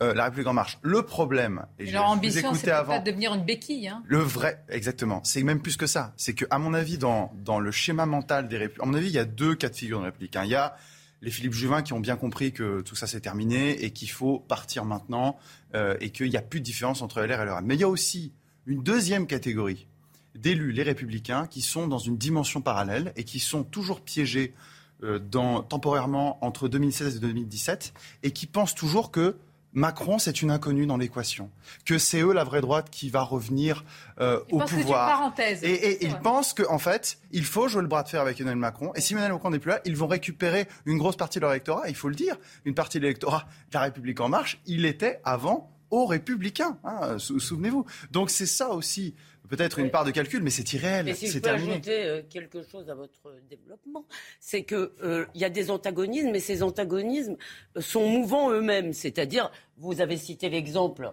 euh, entre euh, la NUPES ou entre LFI et le RN, il y a de très gros antagonismes sur les questions régaliennes, mais par exemple sur les retraites, ils pourraient à peu près se retrouver. Donc vous avez pas, si vous voulez, vous ne pouvez même pas avoir des blocs à peu près clairs d'opposition. donc, donc en fait, ils ont intérêt à jouer. Ils ont intérêt à jouer sur chaque loi Ils sont d'accord sur une chose, ils disent non à l'Union nationale. C'est le fait politique. Écoutons Adrien Quatennens qui rejoint peu ou prou ce que vous dites, euh, Philippe Ballard. Ça va arriver souvent, ça. Nous avons entendu parler d'un gouvernement, euh, on a même entendu parler d'une grande coalition ou de l'Union nationale, pardon, mais l'Union nationale fait référence à des périodes historiques où euh, les gens se rassemblaient pour faire face à l'ennemi qui détruisait. Je pense aux deux guerres, 1914, puis face au nazisme en 1945. Nous ne sommes candidats à aucun arrangement, à aucune combine ou à aucune participation à un gouvernement avec le président de la République pour la raison que notre diagnostic politique, et je lui ai dit, c'est qu'il y a besoin d'un gouvernement qui précisément fasse le contraire de sa politique, de celle qu'il a menée, et combatte les effets qu'elle a répandus. Non. Oui, mais il va falloir attendre les. Bon, il y a les poisons et délices des semaines qui viennent sur le plan du parlementaire. Mm. Nous sommes qu'au tout début de la séquence. Euh... Donc on a l'impression qu'on y est quand même depuis des mois. Hein, un rendez-vous important, c'est euh, le discours de politique générale. Est-ce que, le, est-ce que le gouvernement engagera sa responsabilité ou pas? Mais d'émotion ou pas de censure derrière. Et un premier texte très important, stratégique, sur le paquet pouvoir d'achat, euh, où on verra véritablement le contenu gouvernemental, les contributions des différents groupes parlementaires sur une question crucial euh, pour les préoccupations des Français. Et là, le paysage se sera décanté. Je pense que euh, Emmanuel Macron est tenté par un pourrissement. Et pour euh, saisir le pays en disant regardez, vous êtes trop intelligent pour moi. Moi, je vais revenir terre à terre sur certains sujets. Par exemple, hum. on va évoquer dans quelques instants ce qui s'est passé hier en Seine-Saint-Denis par rapport à des policiers qui ont été pris à partie et lynchés. imaginez, imaginez que c'est ici la table du Conseil des ministres. Hum. Imaginez que qui est président Là, j'ai un doute. À vous Non, c'est le président. Sonia, enfin. Le président. mais imaginez, euh, nous, avons euh, un, texte sur la sécurité, par exemple, mais que va décider ministre Philippe Ballard, ministre Adrien Quatennens? C'est impossible. C'est là le blocage. Il n'y aura peut-être pas texte. Vous savez, il y a une autre possibilité, on l'a ah un peu éludé. C'est aussi la possibilité belge. Souvenez-vous ce qui s'est passé. Pas de gouvernement Pendant 18 mois. Pas de gouvernement. C'est-à-dire, en fait, c'est un gouvernement de, de gestion courante. Mais en réalité, euh, plus de gouvernement pendant, euh, pendant un certain temps et ça peut pourrir aussi comme ça. Ensuite, je rejoins l'article. Pour moi, la stratégie de Daniel Macron, enfin, à mon avis, c'est de jouer le pourrissement et à un moment d'arriver en grand euh, président gaulliste, de, dire c'est la chienlit, je suis contre la République des partis, alors qu'il n'a pas vraiment une vision gaullienne des institutions, et de dissoudre en espérant derrière. ça, c'est très risqué. Mais c'est très risqué parce que s'il perd, il devra le Là, s'il perd, s'il perd, il doit. Mais juste ce qu'a dit Olivier, ce qu'a dit Olivier. C'est Euh, voilà. on n'a plus besoin de la proportionnelle maintenant. Non, non, parce que François Bayrou et le Modem, je pense que là, on va vraiment se rejoindre. Mais euh, sur ce point précis, je dis bien ce point précis, c'est fait depuis longtemps, euh, insistera pour qu'il y ait des élections législatives à la proportionnelle. Insistera. Un mot. Le Modem, ah, François Bayrou, voilà. Non, mais sinon, c'est la, majorité. Enfin, je veux dire, faut pas être trop clair. Et, là, nous, on en aura eu, chiffre du ministère de l'Intérieur, 123 hein. députés si, au soir du premier tour, on a vu la proportionnelle. On aurait été le premier groupe à l'Assemblée nationale. Mmh. Juste ce qu'a dit euh, Olivier est important sur le discours de politique générale, parce que là, on va se marrer, vu que depuis le début, on ne sait pas vous marrez, vous, pendant les discours de politique générale, Comment Par Elisabeth Borne, à mon avis. Non, mais c'est-à-dire que là, ça devient vraiment... Là, ils sont obligés... Quand vous, faites un discours, quand vous faites un discours de politique générale, vous êtes quand même obligé de dire quelles sont vos intentions pour le pays. Elisabeth, mais avant même, pendant la présidentielle suisse, je vous disais aujourd'hui quels sont les trois grands axes du projet d'Emmanuel Macron. Ben, c'est justement pour ça. C'est précisément... Je vais, je vais, je vais totalement dans votre sens. C'est justement pour ça que le discours de politique générale est fort intéressant et à mon avis qu'ils doivent en ce moment suer à grosses gouttes dessus parce que là, ils sont bien obligés de se dévoiler. Il ne va pas pouvoir nous dire alors je vais faire, faire un discours sur la méthode. Mais justement, c'est parce qu'Emmanuel Macron n'a pas fait campagne sur C'est justement parce qu'Emmanuel Macron n'a pas fait campagne et n'a même pas fait campagne du tout, hormis dans l'entre-deux tours. Il n'a pas fait de campagne sur une ligne claire. Oui, la même théorie. Qu'il peut y avoir un discours de politique générale, au fond, très, fou, très, très flou. Est-ce que c'est une obligation constitutionnelle Des titres, et juste après, je vous euh, parlerai des policiers pris à partie. Elisabeth Lévy, ça va vous intéresser. Et de ce qui s'est hier, les auditions au Sénat. Je pense que ce qui s'est passé, euh, l'événement d'ailleurs, le traumatisme du Stade de France a beaucoup joué en faveur du Rassemblement national. beaucoup, beaucoup. Mais tout d'abord les titres, on va en parler. Les intempéries survenues entre le 2 et le 5 juin vont coûter 940 millions d'euros selon une première estimation de la Fédération professionnelle des assureurs. C'est le deuxième épisode de forte intempérie après celui qui a eu lieu entre le 20 et le 23 mai. Le montant total des dégâts est désormais estimé à plus d'un milliard d'euros en 15 jours. Les CAF renforcent la traque des arnaques aux aides sociales. Les fraudeurs sont désormais traqués plus efficacement grâce à des contrôleurs spécialisés. Ce nouveau dispositif a par exemple permis de détecter plus de 600 fraudes à la fausse activité professionnelle. Enfin, les appels à la grève des compagnies aériennes se multiplient. Les syndicats de Ryanair appellent à faire grève dans cinq pays le week-end prochain. La France, l'Espagne, la Belgique, le Portugal et l'Italie. La compagnie EasyJet menace également de faire grève au mois de juillet dans plusieurs aéroports espagnols.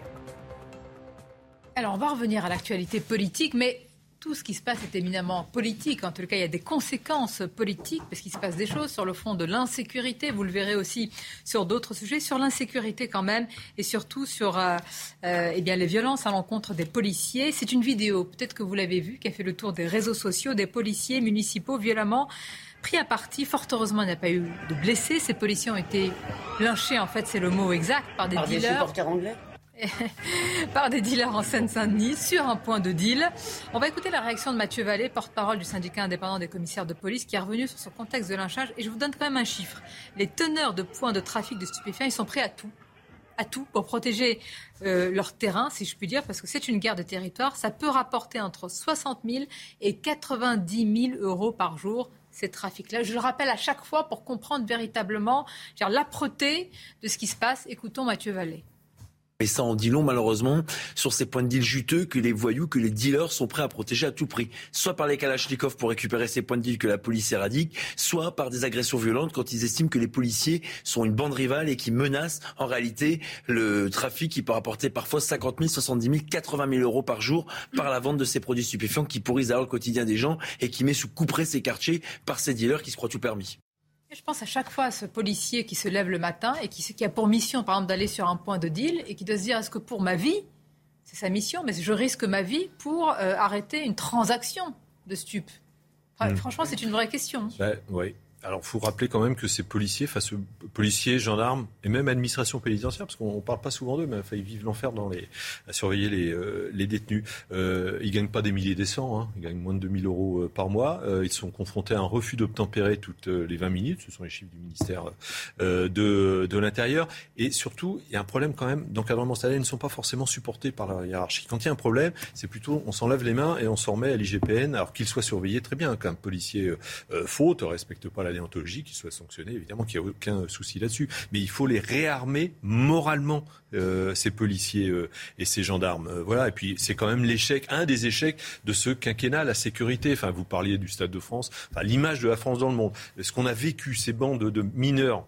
entre guillemets isolés qui arrivent de la porte de la chapelle, ces euh, délinquants qui viennent des cités voisines, qui, agressent, qui raquettent euh, des Français, des supporters étrangers. Mais c'est terrible. En France, 40, euh, toutes les 40 secondes, il y a une agression gratuite. C'est-à-dire, on peut mourir pour un regard de travers ou une cigarette refusée. Voilà le bilan. On en a beaucoup parlé. Sur un, policier municipal qui arrive dans une telle situation, c'est véritablement insupportable parce que euh, le dispositif de sécurité n'est pas formaté pour faire face à une économie souterraine, à des voyous prêts à tout. Et le nombre. Euh, voilà. Donc, en face, ils sont en surnombre, est-ce qu'il, est-ce qu'il pourra y avoir dans les mois à venir véritablement une lutte sur les grands trafics, voilà, une, une police citoyenne, une police citoyenne de proximité, pas simplement des actions coup de poing, mais une présence territorialisée avec des effectifs, la formation, l'encadrement, pour simplement reprendre, imaginons, reprendre pied. Bien sûr, vous mettez plus d'effectifs. un seul policier municipal dans cette question, ça ne peut pas fonctionner. Bah, la police municipale, en fait, c'est la police de proximité.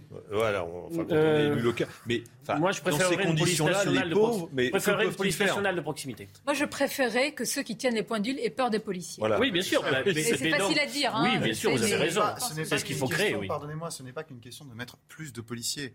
Il y a une réponse pénale qui doit être adaptée. Pardonnez-moi, les policiers sont pris dans une tenaille tenaille, à la fois la tenaille des voyous, on l'a vu ici, et puis une autre tenaille, pardon, excusez-moi, la, euh, la, pression médiatique, la pression d'une certaine gauche morale qui leur tombe systématiquement dessus. Donc ils ont très peur, euh, parce que nous, on est là comme ça à commenter, mais euh, c'est difficile de voir comment ces gens réagissent. Mm. Est-ce qu'il faut sortir son arme? On l'a vu, on l'a commenté plusieurs fois, et avant même que l'enquête soit terminée, ils sont tout de suite jetés en pâture à une partie de la presse et à la gauche morale. Donc évidemment, ces gens-là sont pris dans une tenaille terrible. Vous voyez par exemple pour cette affaire, moi je n'ai pas vu de tweet de Sandrine, j'allais dire Sandrine Rousseau, Sandrine Rousseau pour euh, pour dénoncer cela. Curieusement, alors que s'agissant de l'événement euh, qui est survenu il y a quelques semaines de ce policier qui a fait usage de, son arme, là tout de suite le policier. Mais alors, ce, qui est, intéressant, c'est qu'en plus, ce qui est intéressant, c'est qu'en plus ça, ça peut vraiment introduire des dissensions au sein de l'ex-Nupes, parce qu'après tout, je ne sais pas très bien quelle est l'existence aujourd'hui de la Nupes, mais je sens quand même que le Parti communiste de Fabien Roussel et la France insoumise de Jean-Luc Mélenchon sur ces questions, puisque vous parliez tout à l'heure des clivages des oppositions, même ça, à l'intérieur de, de, la gauche, ils vont pas se, être unis là-dessus. Il n'y a pas de gouvernement commun là-dessus, c'est clair, euh, c'est pas possible. Donc euh, ça risque d'être aussi intéressant à gauche. On va marquer une pause. Je vais vous montrer cette photo là de, de, de, de l'Elysée où on attend la sortie. Euh, il met du temps, Édouard Philippe. Il y a beaucoup de choses à discuter avec Emmanuel Macron, et je pense qu'il doit savourer ce moment. Vous croyez qu'il pourrait revenir comme Premier ministre pas intérêt, au contraire. Hmm Une pause et on va écouter Édouard Philippe et je vous parlerai quand même de ces auditions au Sénat, l'UEFA, mais les chiffres, c'est un fossé avec les chiffres du ministre de l'Intérieur et ça en dit long quand même sur ce qui s'est passé. À tout de suite.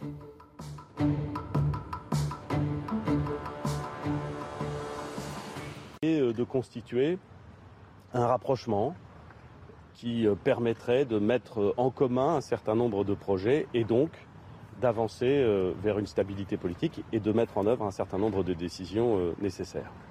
C'est un exercice difficile, c'est un exercice auquel euh, notre pays n'est pas habitué, puisque systématiquement, depuis 1988, des majorités absolues étaient envoyées à l'Assemblée nationale. Aujourd'hui, ça n'est pas le cas. il faut donc en tirer les conséquences en prenant les électeurs au sérieux.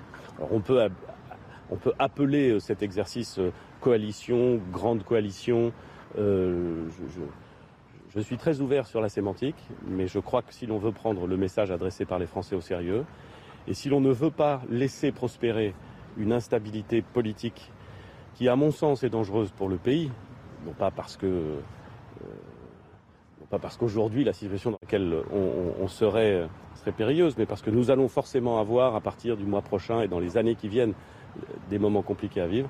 Je crois qu'il faut élaborer ce, ce programme, euh, cet, accord, cet accord minimal, mais cet accord qui permet d'avancer. Pour le moment, la gauche a rejeté cette hypothèse, c'est-à-dire vers la droite et l'extrême droite? Non, je ne crois pas que la majorité euh, euh, relative ait vocation à, construire un, accord de, gouvernement avec l'extrême droite ou, avec l'extrême gauche. je ne crois pas que ce soit du tout, moi je ne sais pas du tout ce que j'appelle de mes voeux, je ne crois pas du tout que ce soit envisageable. Mais euh, il me paraît qu'avec euh, le groupe euh, des Républicains, qui est le plus grand groupe numérique dans le spectre que je viens de dessiner, une discussion pourrait s'engager. et peut-être avec le groupe socialiste ou avec le groupe écologiste, une discussion pourrait s'engager. encore une fois, je pense que instinctivement, tous les responsables politiques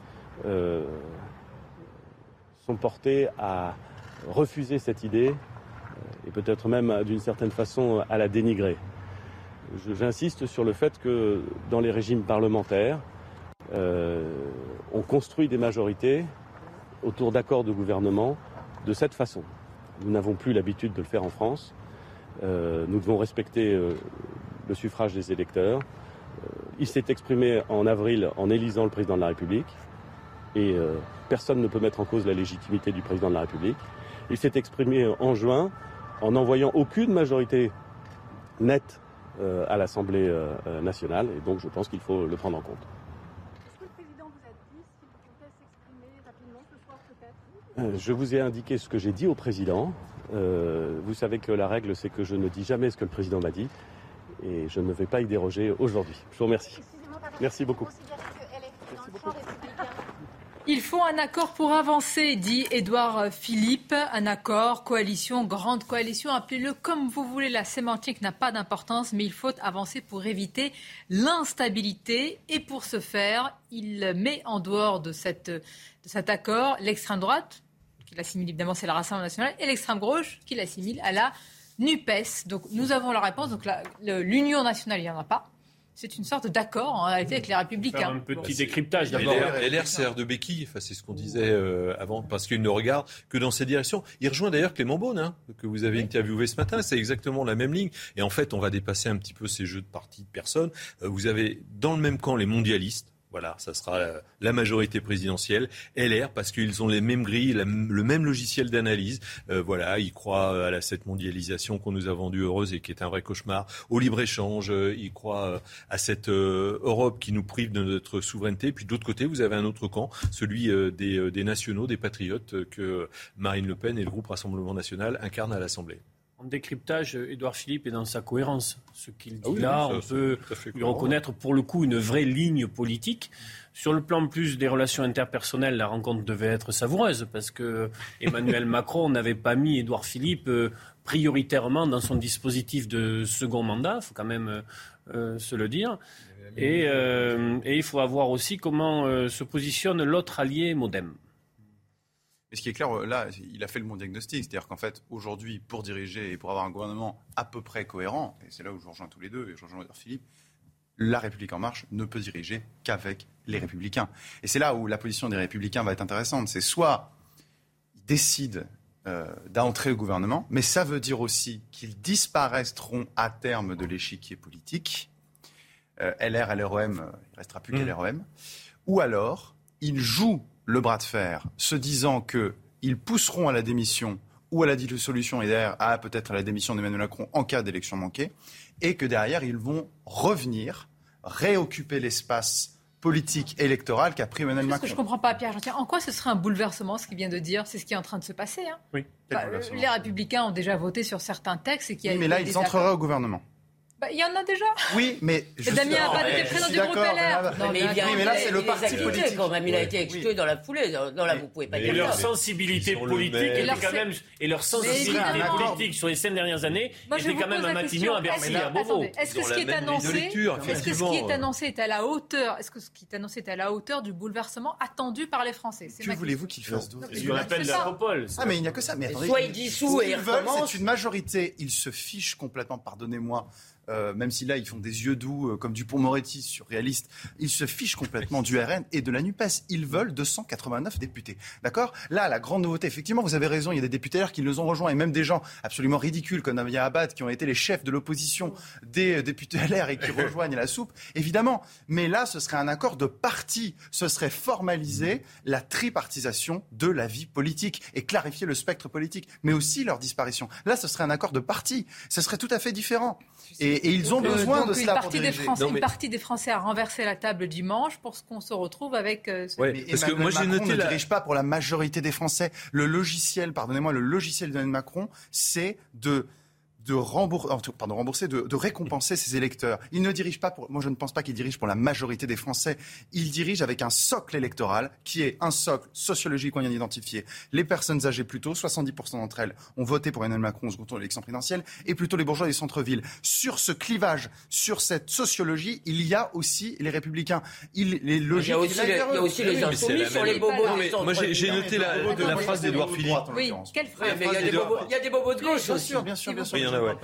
Euh, Édouard Philippe qui dit qu'il faut prendre euh, les électeurs au sérieux. C'est sa phrase exacte. Mais je regrette, euh, quand on l'entend, on ne prend pas les électeurs au sérieux. Non, la majorité a perdu ses élections. LR a perdu ses élections. Leur groupe fond de moitié, l'AREM, enfin ensemble, appelons ça comme on veut, a perdu ses élections. Donc on ne prend pas les électeurs au sérieux. On n'a pas entendu le message qui a été délivré dimanche dernier. On n'a pas entendu, écouté qu'on ne voulait plus de cette politique, au-delà des questions d'hommes, de positionnement politique. On ne veut plus euh, voilà, de, de, cette politique qui est menée depuis non seulement cinq ans, mais euh, euh, c'est la suite de celle qui était menée par Hollande, par Sarkozy, par Chirac. Il faut en sortir.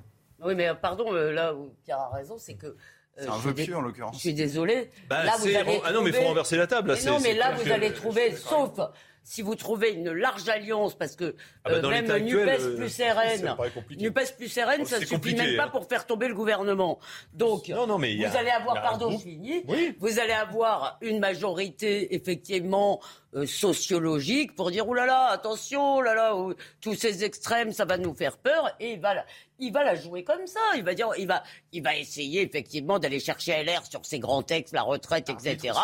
En disant, en disant, attention, sinon, ça va être les grands méchants euh, RN, les grands méchants mélanchonistes. Et, je- et tout va profiter aussi à Édouard Philippe pour la suite qui se projette déjà raison. pour 2027 et qui dit voilà, la droite peut revenir et c'est moi qui la ferai Et revenir. il a une Bon. position de force, hein, parce que juste une petite incisive, mais ce qui est amusant, c'est moi j'ai quand même en tête la cérémonie d'investiture d'Emmanuel Macron, ou enfin, pardonnez-moi, mais l'accolade qu'il fait à Édouard Philippe, enfin, pas- il le dira, oui, il le dira jamais comme ça. Pour moi, c'était une humiliation. Quand euh, euh, Édouard Philippe arrivait avec un nombre incroyable de députés Horizon qu'il voulait élire, euh, il l'a complètement refroidi douché. Là aujourd'hui, Emmanuel Macron, attention, il n'a pas 245 députés. Il y a aussi à l'intérieur une fraction du MoDem, une vingtaine, et une quinzaine, Il y a vingtaine deux de hommes qui sont revenus au Euh, centre là, jeu, il a changé. La vengeance est un plat qui se mange froid, mais c'est bon. Voilà. exactement ce que j'ai lu. Il y en a qui doivent à être vous, contents. Alors, la polémique. Vous vous rendez compte, depuis cette soirée au Stade de France, les auditions. Bon, il y a le Parlement et on voit quand même, que ce soit l'Assemblée ou le Sénat, le travail qui est fait. Et puis les chiffres de l'UEFA. Alors là, sur la fraude au billet, n'ont rien, mais rien à voir avec ceux du ministre Gérald Darmanin. Regardez ce sujet de Jeanne Cancard. En quelques secondes, Martine Callen, directeur général des événements de l'UEFA, démonte devant le Sénat les chiffres avancés il y a trois semaines par Gérald Darmanin. On sait aujourd'hui qu'on a eu autour de 2600 billets qui étaient faux. Et même si quelques milliers d'autres faux billets n'ont sans doute pas été scannés d'après l'organisation, ces chiffres approximatifs restent bien en deçà de ceux annoncés par les autorités françaises, qui les estimaient à 35 000. Le 28 mai dernier, dans la foulée du chaos de la soirée, Gérald Darmanin avait jugé les supporters britanniques responsables des incidents. Hier, toujours devant le Sénat, les associations anglaises sont venues livrer leur version. Ted Morris est le président de l'organisation des supporters handicapés de Liverpool. Il a recueilli près de 9000 témoignages de mauvais traitements lors de cette soirée. Les supporters handicapés ont été traités comme des animaux. Il faut que les autorités acceptent leurs responsabilités, sans quoi je pense que les JO ne pourront pas se dérouler ici. Je voudrais dire au ministre de l'Intérieur qu'il a humilié les habitants de Paris. Il est la honte du gouvernement, il a menti et cela a amplifié notre douleur et notre traumatisme. L'enquête indépendante commanditée par l'UEFA devrait rendre ses conclusions en septembre. Je qu'on écoute Christophe Robin. Qui est-il? C'est un directeur dans la sécurité privée. Il connaît son métier. Écoutons-le à ce sujet. Moi, je ne suis pas très étonné euh, des chiffres apportés par l'UEFA, encore une fois, par rapport à ce que j'ai vu. Moi, j'ai j'ai pas vu euh, des, foules immenses, euh, complètement écrasées sur les portes. C'est pas du tout ce que j'ai vu. Moi, ce que j'ai vu, c'est qu'effectivement, arrivé au tourniquet, bon, il y avait des gens, j'ai vu quelques personnes qui étaient obligées de faire demi-tour, puisque visiblement des billets étaient contestés. Mais le temps que je fasse la queue, à peu près sur, euh, sur une heure de queue, j'en ai vu euh, deux ou trois. Donc, si on fait, si on fait une moyenne, on est loin des 35 000 supporters refoulés. Moi, l'action que je me pose, c'est pourquoi le ministre de l'Intérieur a pris ce risque-là avec un tel chiffre? Pourquoi? Et Surtout qu'il ne pouvait pas imaginer, je suppose, que son mensonge allait. Non, mais c'est incompréhensible, en fait. Mhm. C'est totalement. euh, Parce que ça ne pouvait pas tenir. Euh, Il y avait des images, il y avait des témoignages, il y avait les vidéos qui sortaient partout. Et le bon sens du calcul, euh, Et, et moi, je pense, mais mes camarades n'étaient pas d'accord, on en a parlé à la pause, je pense que le déni a plus pesé encore que les faits eux-mêmes. Parce que malheureusement, des Dans faits le résultat de dimanche soir Des faits de délinquance, oui. Des faits de délinquance, malheureusement, des agressions. Euh, Il y en a euh, tout le temps, mais ce qui est encore, enfin, ce qui est aussi insupportable, mais qui vraiment commence à taper sur le système des gens, c'est cette façon de planquer le réel tout le temps et de nous dire vous êtes des salauds si vous voyez ce que vous voyez. Et ça, je pense que les gens n'en peuvent plus qu'on leur dise vous ne vivez pas ce que vous vivez, vous ne voyez pas ce que vous voyez. Et la, et la troisième couche, les événements, le déni des événements et pas de, sanctions politiques ou administratives. c'est Moi, ça. je les, ju- je les jugerai d'abord politiques, c'est-à-dire que les choses continuent comme s'il ne s'était rien passé. Que fait encore Gérald Darmanin au sein du euh, gouvernement et le préfet de police, monsieur Ou alors- ou alors Dans ce cas-là, oui, mais Non, Philippe Allard, dans ce cas-là. ça- Moi, j'ai parce que ça va plus mal loin à la- quand même. la demande de la démission. Il était, il était, non mais, Mais- faut, faut, faut tout, faut embobiner le film là, si je puis dire. Il était au Stade de France, il était dans la cellule, il avait tous les écrans devant lui. Il y a cette histoire quand même de bandes vidéo qui n'ont pas été conservées, qui ont été donc effacées par définition. Il y avait un OPJ au Stade de France à côté de Gérald Darmanin. Quand on voyait, enfin il y a les images là autour de nous, ce qui se passait, la moindre des choses, le premier réflexe c'était de dire on conserve, on les conserve, Surtout on les compte tenu conserve. des positions de Gérald Darmanin Pourquoi l'ont-ils antérieures. fait Pourquoi l'ont-ils fait pas quelqu'un qui est. Donc, Est-ce euh, qu'il était au service commandé?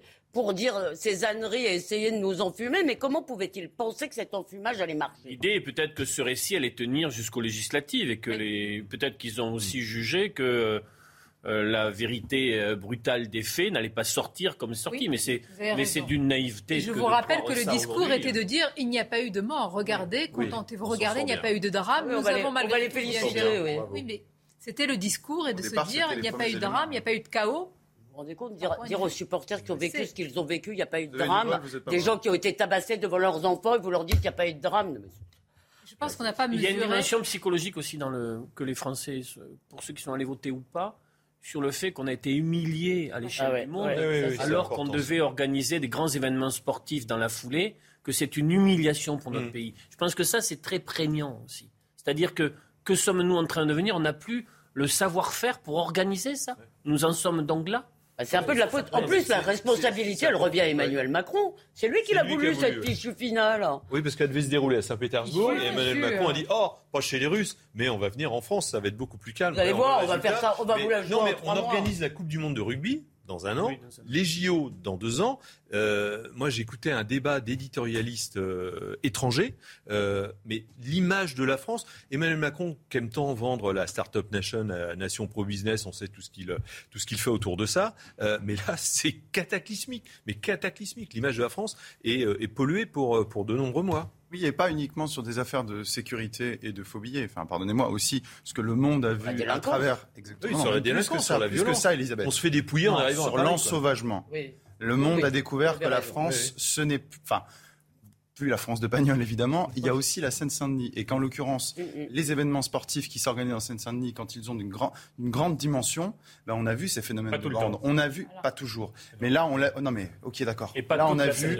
Oui, pas toute la Saint-Denis. Et il n'y a pas d'amalgame, etc., etc. On va le dire, on va le redire. Bah, dites-le, c'est votre rôle. Moi, je vous dis en l'occurrence que ce qu'on a vu dans les images et dans ce qui est sorti, c'est un certain état d'un certain ensauvagement du pays. Voilà. C'est ce que le monde a découvert. C'est ce que ces images ont fait fuiter. Et c'est ce que Darmanin ne veut surtout pas. Je, voir. je rembobine le film il y a quelques années, peut-être deux ans. Vous vous souvenez de ce qu'avait dit Gérald Darmanin? C'est lui qui avait utilisé le mot d'ensauvagement. Et je me oui. souviens qu'il y a eu une passe d'armes avec le garde des Sceaux, Éric Dupont-Moretti, qui ne voulait pas utiliser ce mot.